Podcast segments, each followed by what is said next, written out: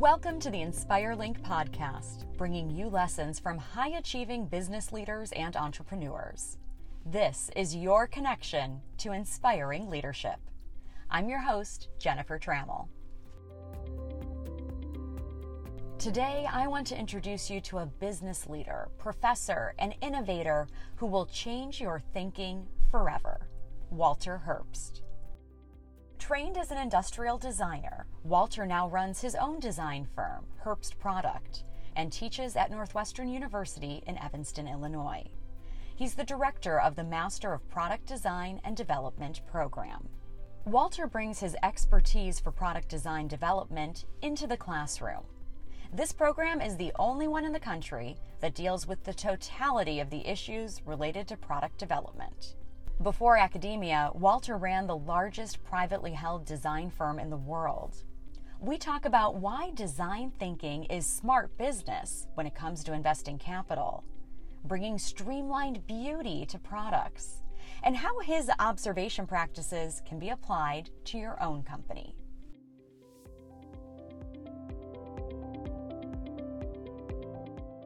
So, when someone says, Walter, what do you do? How do you answer that question? Oh, well, Well, I'm trained as a designer, product designer, industrial designer.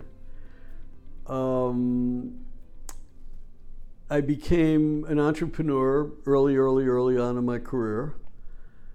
Um, the company got bigger, so then I had to get my master's, and then I started teaching at the university where I got it.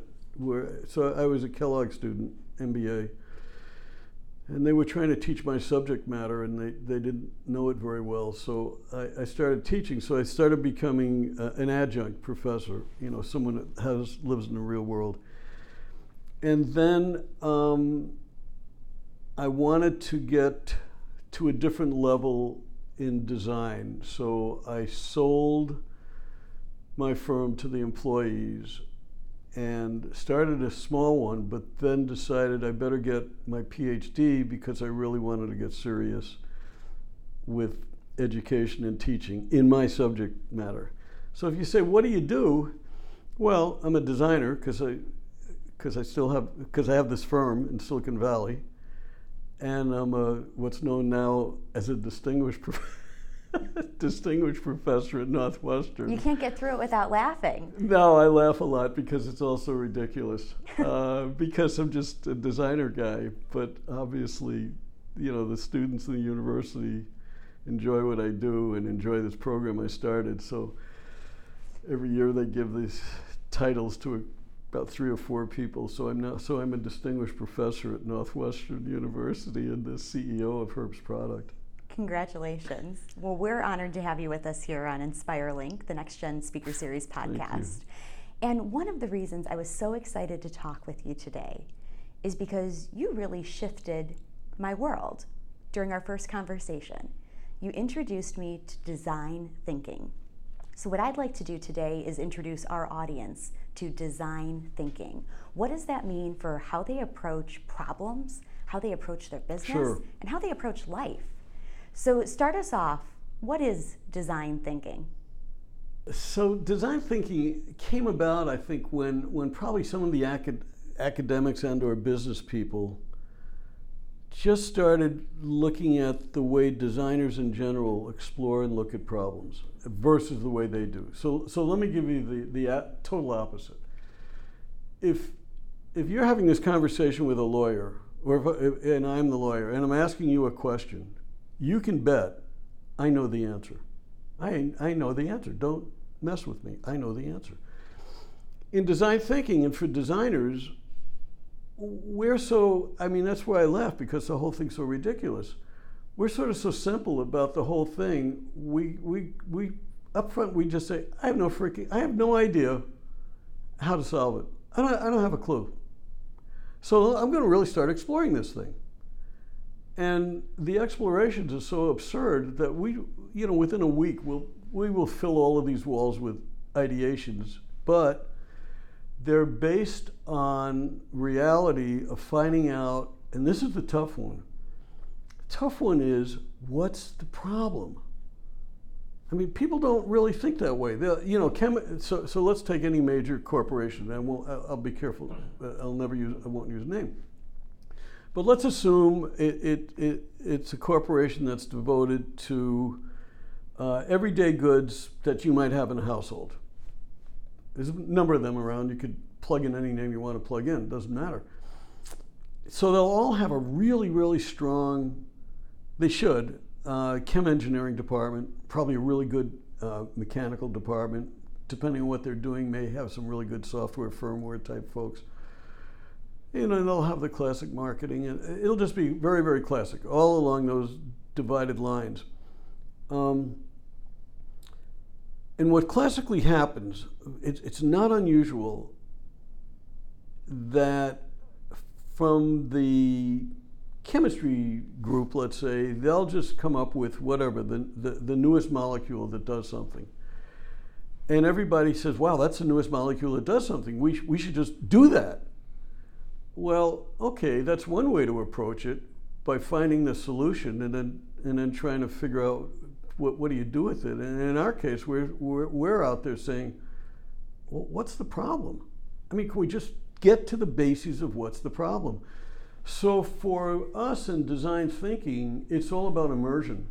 Whatever we do, we immerse ourselves. I mean, if we're doing surgical instrumentation, you better be hanging out in the OR.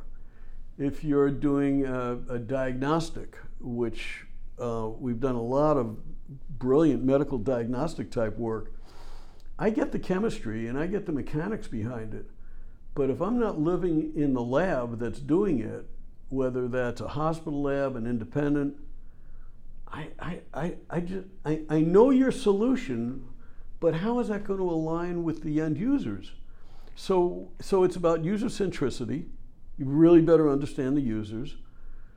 And you have to live that life to some degree. So we, we blissfully go about, blissfully go about and just say, let's figure out what the problem is before you just start jumping ahead you're expert observers when you go into those situations. Yeah, and then we, boy, do we explore. It is crazy, the explorations. And, and it's fun. I mean, that's why I, you know, people like me just do this stuff the rest of their lives. I mean, who has more fun?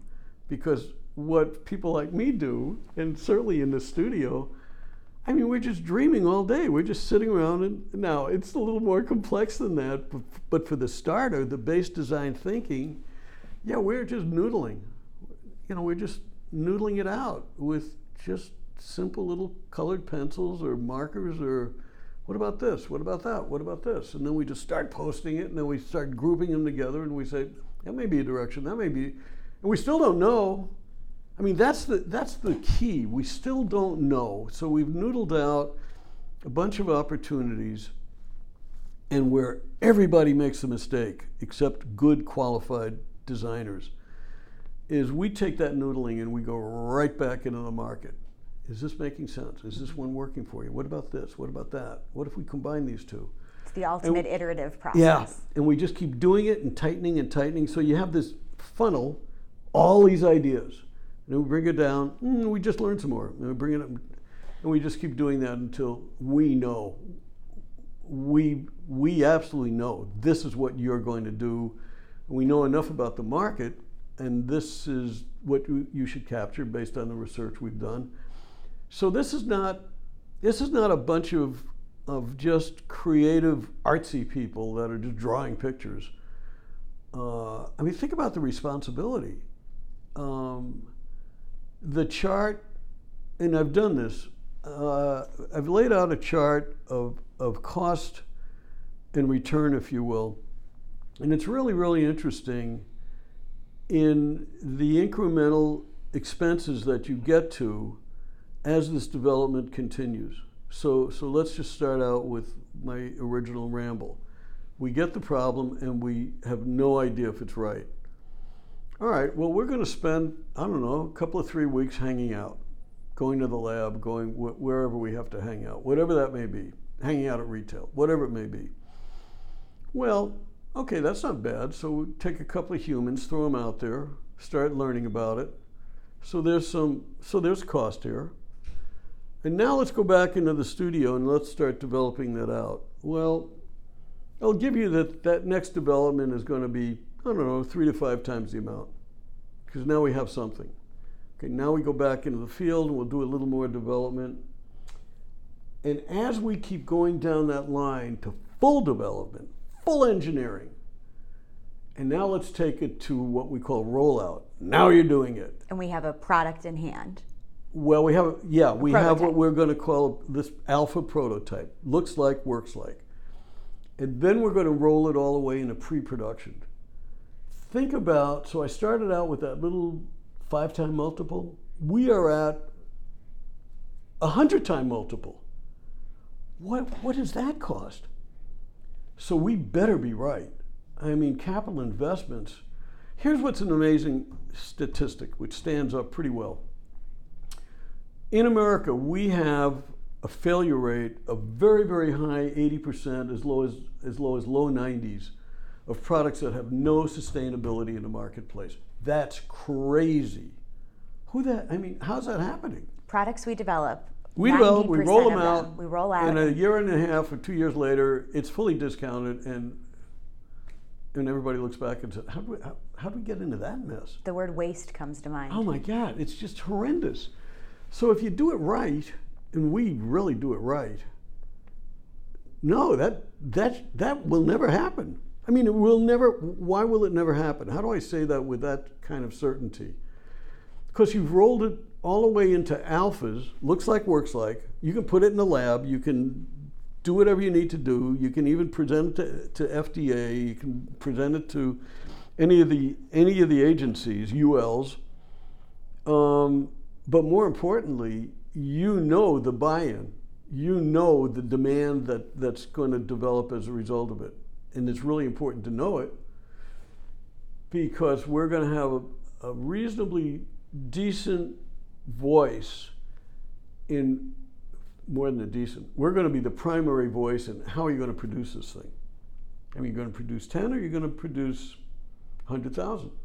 Well, we need to know all those methodologies to, to preserve your investment. So if you don't have a sense of acceptability and market and sizing, man, you're go- it's going to be a, it's just going to be a nightmare and a really expensive nightmare. a really expensive So that's the, so that's this whole design thinking is it just starts out with what is it we're doing and who are we doing it for and and how deep is this exploration to make sure that we just keep um, tightening it to make sure we're really right. So this has been very theoretical around design thinking. Let's bring it down to a concrete example. Let's, let's walk through a case study so our audience can understand. Okay, I kind of get this. How does this apply? Sure. Give me a little bit of a, a smattering of the types of products you've worked on. Well, the, the ones that are that it applies to, I, I shouldn't say best because that's not fair. It applies to everything we do, but the ones I'm really delighted with are some of the um, uh, diagnostics tools and devices that we've been a part of. This is in healthcare. Yeah, yeah, personal healthcare and or uh, healthcare at, at, on a larger scale, and it, it's not unusual at all that that a couple of folks are going to get really smart folks are going to get together and figure out some methodology that's going to do some next new thing. So, so let me let me give you an example. I'll use a real example. So we had a couple of chaps that came to us, and uh, one was a doc, one was a bio, one was a chemist, and I think th- the third was a biomed. And they had figured out a methodology for something that is just outrageous. If you go to, if your doc thinks, I think you've got pneumonia. In fact, I, it, you've got pneumonia. We need to start. We need to get you in the hospital because this one's this one's a bad one. So envision this. Go to the hospital and they stick an IV in you with what they think is going to do it for you. And it's especially prevalent, prevalent in, in kids. It's, uh, believe it or not, it's the number one killer for young people worldwide is pneumonia. Anyway, so you've got the bug in you. So they stick an IV in you, and by the and by the way, they've just taken a blood test, and we send that off to the lab. So they take the blood test when you first get there, and we're going to start you on an IV. Yeah, and, and we have no idea. We think it's pneumonia, but we don't know. Well, we're pretty sure it's pneumonia. We know you got a bad bug, but we don't know because we've just sent this thing off to the lab. Okay, so now you now this clock is ticking. This gets crazy. The clock is ticking. They've stuck an IV in you. A day later, nothing. They stick another IV in you, a different one, a different concoction. This blood test is still sitting in the lab. Now we're in day two. Blood test is still sitting in the lab, and now you've got another IV in you, and that's not working. For the third IV, they're starting to call in the family and saying this person may not make it. They're guessing, and you now have the third IV. Why? That sample is still in the is still in the lab. And we've tried three treatments, and, and you're not three, responding. and it's not responding. And chances are good you will die. I'm just telling you that's true. And your blood sample is still sitting at the And it- lab. yeah. So and we three don't days know what it later, it'll usually get back to the hospital, and now they can figure it out if you're still alive. That should scare anybody, big time. So these, so it was bothering these these scientists, folks. It was, and it should have been. It should have been bothering everybody. And they looked at a methodology that dealt with uh, what's called a microfluidics, where they were they were analyzing and diagnosing multiple streams um, through an algorithm uh, of, of opportunities that could resolve resolve it. So rather than having a blood test that you're looking at, they were running like 36 at a time, really, really, really, really fast. I mean, within hours, they were doing this. Okay, so now they have a method. So the scientists have a methodology. I mean, we're not scientists, not even almost. We understand it, but we're not. So then, so the science, so the scientists. This is pretty standard for us. The scientists may get lucky enough where they find a backer of some sort. Uh, maybe it's friends and family, um, but someone's willing to throw some some money at this. Could be venture capital. Absolutely, 100%. And it's not unusual that that's how projects walk into the office. And they walk into the office with a little pile of money and a, literally a chemistry set. I mean, it's, for, it's a chemistry set. What, what, what do I do with all of this? Well, that walked into the office and it was better than a chemistry set, but I mean, it was hard to show it to people other than to say, just trust me, it, it works. This thing, this box thing works. And it works by taking that blood sample and quickly analyzing it. Yeah, through multiple channels, micron channels. I mean, it was just brilliant, brilliant, brilliant, brilliant, brilliant work. And within hours, we can have an answer to what is this Yeah. bug. So Right. we're not even getting to the point of giving you one, two, three IVs three days later, and we still don't know. Right. We have an answer and we Yeah. know how to treat it immediately. Really fast. Wow. Okay. But now it's time for conversion. You've got to now start getting the labs interested and the hospitals interested. And, you've buying got, the system. yeah, you've got this. I'm, I, I mean, it's not fair, but you've got this clunked up things that someone's carrying around and saying you should have this, and you, you'd sort of look at it and say, I don't think I should have it because I don't know that I believe. I mean, I believe your test. You're showing it to me, but anyway, so that's the sort of stuff that walks into the office. So that one walked into the office, and the first thing we did, we understood the science. I mean, they explained it. And the first thing we did is we then started getting permissions to hang out in labs, hospital labs and, and larger, uh, larger commercial labs. Where they're actually taking those blood samples. Yeah, they're really doing it. three And, days to and, you, process. and you really need to see the environment. That's really important. I mean, you really need to go into any of these labs and they're pristine. Hospital labs, I mean, even at your doc's office, everything is proper. So we we started doing that, and then we started realizing the variance of usage just crazy remarkable. I mean, you may have a, a top quality hospital, but their but their need is pretty minimal versus a huge lab that might take care of I don't know the town. I don't know, but but but you can see that the opportunity space is no longer this thing, this big box thing that walked into the office. And now we're seeing this opportunity space. So that then starts the thinking as to I wonder if you can't modularize the whole thing. I wonder if my small lab just doesn't buy the basic brains, if you will, with a singular module that can run a number of tests per hour. But wait a minute, you've got a huge lab. Can't I just start growing this module? Can't I just start building on this thing? Because I, I only need one brain box, but I need a lot of these guys. To analyze many samples yeah. at once. To see exactly what Walter is talking about, visit herbstprodukt.com. That's herbstprodukt, product with a K, dot com. Scroll down and click Pattern to see the medical diagnostic system. My favorite part is the original clunky silver box and the dozens of colored pencil sketches for the designs Walter and his team considered. He told me these pictures represent just 25% of the sketches and design work that was done.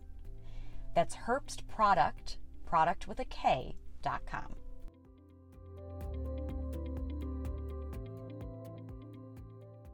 So you start out, as I was rambling earlier, with just the, the exploration, the design thinking, you're in the field. Then you're recognizing modularity. Then you certainly have a strong sense of what's going to be, and this is an important one. Don't, it should never be taken lightly. And that's the emotional response you're going to have to the believability of what you're using is coming from a first class, absolute button down development group. It's got to be just proper, really proper. I want, I'm a, I want that one in my lab.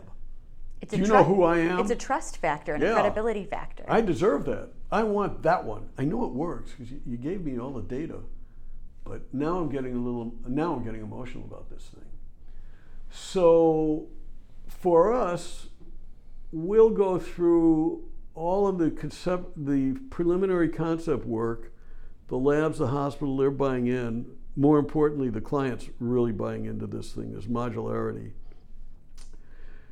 and because we're doing all of this little noodling, as I call it, just this little thumbnail sketching, one of the things that we want to do really, really quickly is to make sure you understand what's the volume of this thing. And it's done at such a base level. I mean, we just we'll just start carving up foam core, you know, just cardboard, and just showing. Oh, here's what it looks like. Here's the module. Here's how you deal with it. Here's your screen. Blah, blah, blah. That's just a little preliminary volume study. Mm so everyone says, oh, that's the size. Now I get it. But remember what I said earlier about this multiple until you get in the risk factor. So cutting up some foam cardboard, it's not a big risk factor. I mean, what does a sheet of cardboard cost? Yeah, somebody in the studio is going to take a day or two to cut it all up. But, but we're really mitigating risk big time. So now everybody understands here's the visual options sketch wise. Here's the visual mock up. I get it. And now we'll go into what we'll call photographic ren- renderings. It looks real. And we haven't built one of them yet, but it looks real. I mean, it's dead nuts perfect. So we use that for confirmation to then start getting an indication of the market. You bet I want it. Let's start talking price. Let's start talking delivery. And so the methodology then continues where we are working really, really, really, really tightly with the developers at this point, all of the engineering teams, all of the biomed folks, the software folks, the firmwares, um, because a lot of this, as you can appreciate, then has to get reduced to visual readouts where I'm where at any level in the lab, the newest lab assistant you just hired, he, she really better be able to deal with this stuff in an easy manner. So that's all part of the design thinking where do you understand this screen? Do you understand this? Do you know what to do on this one? It's easily testable without spending a fortune at it. And so you just keep going along until finally you do get to what I call an alpha. So the alpha, so now we can use the word prototype. Now we've gotten there. And now it's a prototype. Alpha looks like and works like. You do not know the difference. We could take it to medical shows, we could take it to the hospitals, we could take it wherever the heck we want. It looks and acts absolutely real, but it's one of a kind.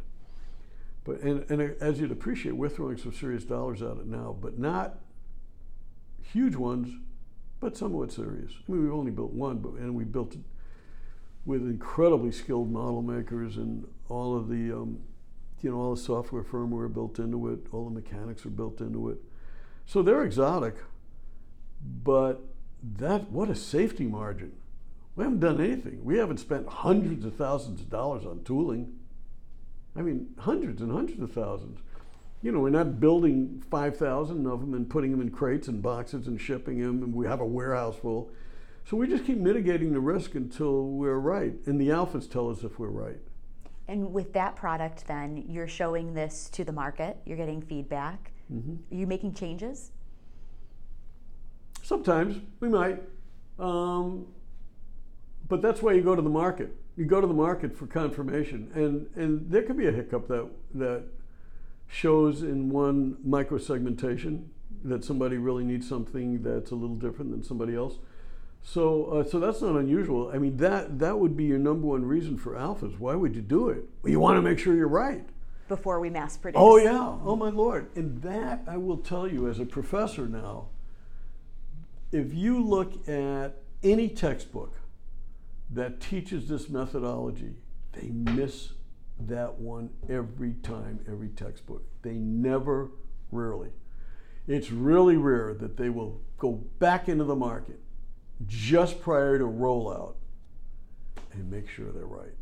Because they get all they get their uh, uh, all, all, all the textbooks will say pretty much the same thing. Go get your data, design it, uh, build it, roll it out. No. Build it, check it, roll it out. Yeah, make sure the make sure the market is really still there. And what's because a lot could value? have changed in that time. Oh my gracious! Yeah, because it takes a while. Is there a competitor? What's going on? But then you also get a really, really, really good sense of perceived value. Let's go to a hardware store, any hardware store, no name hardware store, and look for anything on any of the shelves and I would submit that there's a oneness to a lot of semi competitive products. But I would also submit that whatever that retail price is, retail price, with a good degree of accuracy, in your hardware store, the manufactured cost was one fifth of that retail price. Cost $10, okay, $2 to manufacture it. Why? It's got to go through distribution, it's got to go through retail margins, markups, it's got to go through an awful lot. And that's a crazy way to price things. I mean, you just, well, this is what it costs, this is what I should sell. No! What's the perceived value? Well, that's one of the values of, of taking this to the extreme and now going back and saying, you're certainly going to get the perceived value because I can do this thing in three or four hours versus three days. Wow. But I really want that. I mean, it's really emotional. My lab, my lab deserves that. What's, and patient lives deserve that. Well, yeah, no, that's all. It's all given. It's all part of it. But that is such a critical component because now you get to real, the real perceived value. And that's how we set price, not take our not cost multiples. times five. No. No, you shouldn't. So let's talk about other businesses that can benefit from this. Well, tell me who can't benefit from it. Everyone can benefit from it. I mean, if we don't, let me be absurd. Let me just take it out of the business world for half a minute. I'm not sure why I'm on this track, but I am. Um, if you're into painting, just fine art. And if you happen to know anything about Picasso, so Picasso did a thing called the Guernica. It's an incredible piece of artwork, and it dealt with uh, the invasion in World War II and the bombs falling on the people. Before Picasso did Guernica, we know historically he did 90 plus sketches that got him to that painting. So your question is, how does that relate to anyone? It relates to everybody. You really better be exploring this stuff. I don't care that the neighbors loved it, your mate loves it, uh, the color was right. Those are singular data points. Who cares? And at some point in your career and, and in your belief in what you're doing, you get to that real, real quickly that these singular data points for any anything you're doing, I don't care. Well, it looks good to me. Well, let's roll it out. I mean, you got to be really, you have to be nuts to have that as a mentality and not, not use design thinking on anything. I mean, I, I'd be hard pressed, I'm really sincere on this. I'd be hard pressed to find anything that doesn't require some user centricity to get to the ultimate solution. I'll give you a dopey example. I, I uh, one of my buddies is an attorney. Bad choice of buds, but whatever. It's fine. so um, you picked him. Um, and he just built this magnificent new home with this crazy kitchen full of gadgets. And the first time I was there, I didn't know how to use one of the gadgets, and it was simple. It was, I think, it was, it was just an advanced microwave oven. And he said something that was totally absurd. And he said, "Well, you're the engineer. You ought to know how to use it." I shouldn't I thought, have to be an engineer Are to you use kidding? the microwave. One has to be an engineer to learn to to just get two minutes for their coffee. I mean, that's the absurdity of it, and and so that would march down to all of the sub developers and the developers who have such a a sensitivity to their own skill level as to what they can do. But what about me? What about that end user? And my point being, everybody should be doing this. I don't care what business you're in. What's how strong do you feel about whatever that consumption was that you're willing to tell your friends about it? Because I'll tell you, if it's not right, here's an interesting piece of data. If it's not right, you will tell six people on average. That oven just, it's just not right. You're really going to moan about it. Um, you want advocates. you want, I can't, wait till I tell you what I bought. It really works well. I don't care what it is. I, I, don't care how meaningless you might think it is. And whether it's a product or a service. Or so, oh if you gracious. have a bad experience. Absolutely. You got it. It's all testable. I don't care. Service product doesn't matter at all. It's all testable. Why would you why would you go all the way to the end and not confirm this is a this is a winner? We're here at Babcock Ranch today in Southwest Florida for part of the Edison Awards. Being recognized with an Edison Award is one of the highest accolades a company can receive in the name of innovation and business success. The Edison Awards honor excellence in new product and service development, marketing, human centered design, and innovation. This year we've entered a really interesting device that we're, we, we really played a big role in in it, the development of it. Again, some scientists found us. Actually, they found us because some of the young engineers were my former students, which was really fun. And they had developed an autonomous small submarine, I mean, teeny, small, robotic, uh, longer than that table, but nevertheless pr- pretty small. Um, and it, and it required a lot of human interface. How do you manage it? How do you just retrieve it? How do you this? How do you that? How do you visually identify it? I mean, there's just a ton of work that went into it. So, um, so that's what's in the Edison this year, and we're really, really excited about this this little robotic autonomous sub. Last year, Walter and his team won three Edison Awards. Spoiler alert, they won again in 2021. Herbst Produkt was honored with a Gold Edison Award in the category of Surveying, Communications, and Logistics for Bedrock AUV. That's the submarine Walter was telling us about. Bedrock is committed to providing the world with a free, publicly available map of our world's ocean, over 50 times more detailed than the best map available today. Understanding our oceans is critical for more accurate climate models, improved weather predictions, ocean safety, submarine communications infrastructure, and sustainable ocean exploration. Congratulations to Walter and the Herbst Produkt team. Walter, this has been really a pleasure to learn from you and to think, to apply design thinking to all kinds of businesses, be it services or products. And I think that that testing and iterative process can help a lot of us. Thank you. I hope so. Thank you. Thank you. This has been the Inspire Link podcast, your connection to inspiring leadership.